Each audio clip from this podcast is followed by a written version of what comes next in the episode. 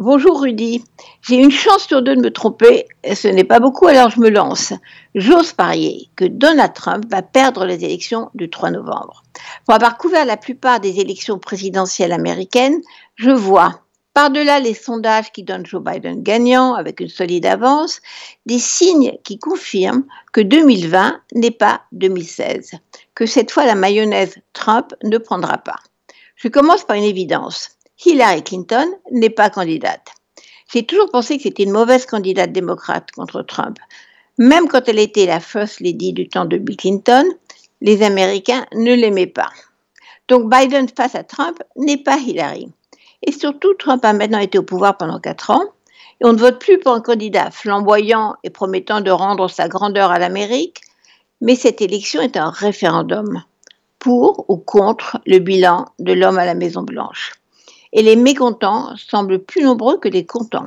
On le voit dans l'incroyable nombre d'Américains qui se sont précipités pour s'inscrire sur les listes, des jeunes surtout, et ensuite pour voter en personne ou par correspondance avant le 3 novembre.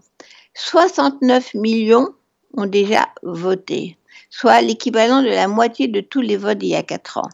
Et dans ces votes, il y a plus de démocrates que de républicains.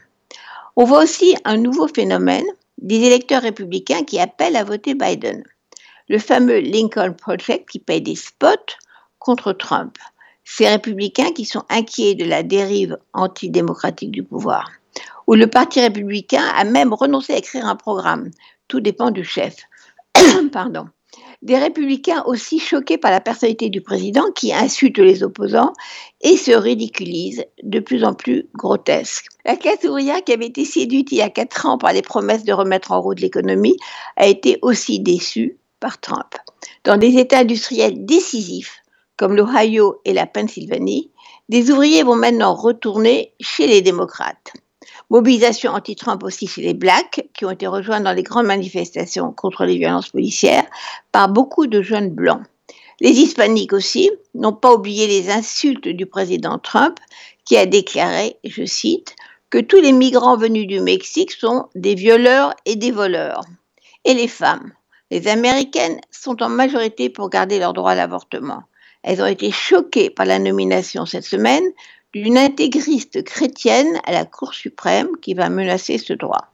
Ça fait beaucoup de monde. Et en plus, le coronavirus, dont se moque depuis quelques jours Donald Trump, sautant et dansant dans ses multiples meetings en chantant Covid, Covid, Covid hurlant qu'il en a marre qu'on parle encore de ce virus. Il annonce que le 4 novembre, on n'en parlera plus. Indifférent aux 225 000 morts aux États-Unis, au chômage et à la montée de la pauvreté. La crise sanitaire touche aussi les retraités de Floride, État clé pour être élu président, et des électeurs républicains lâchent Trump pour qui ils avaient voté. Alors, je parie sur une défaite de Trump dans les urnes. On le saura mercredi 4 novembre quand les premiers résultats seront connus. Et j'espère que j'ai raison. À la semaine prochaine.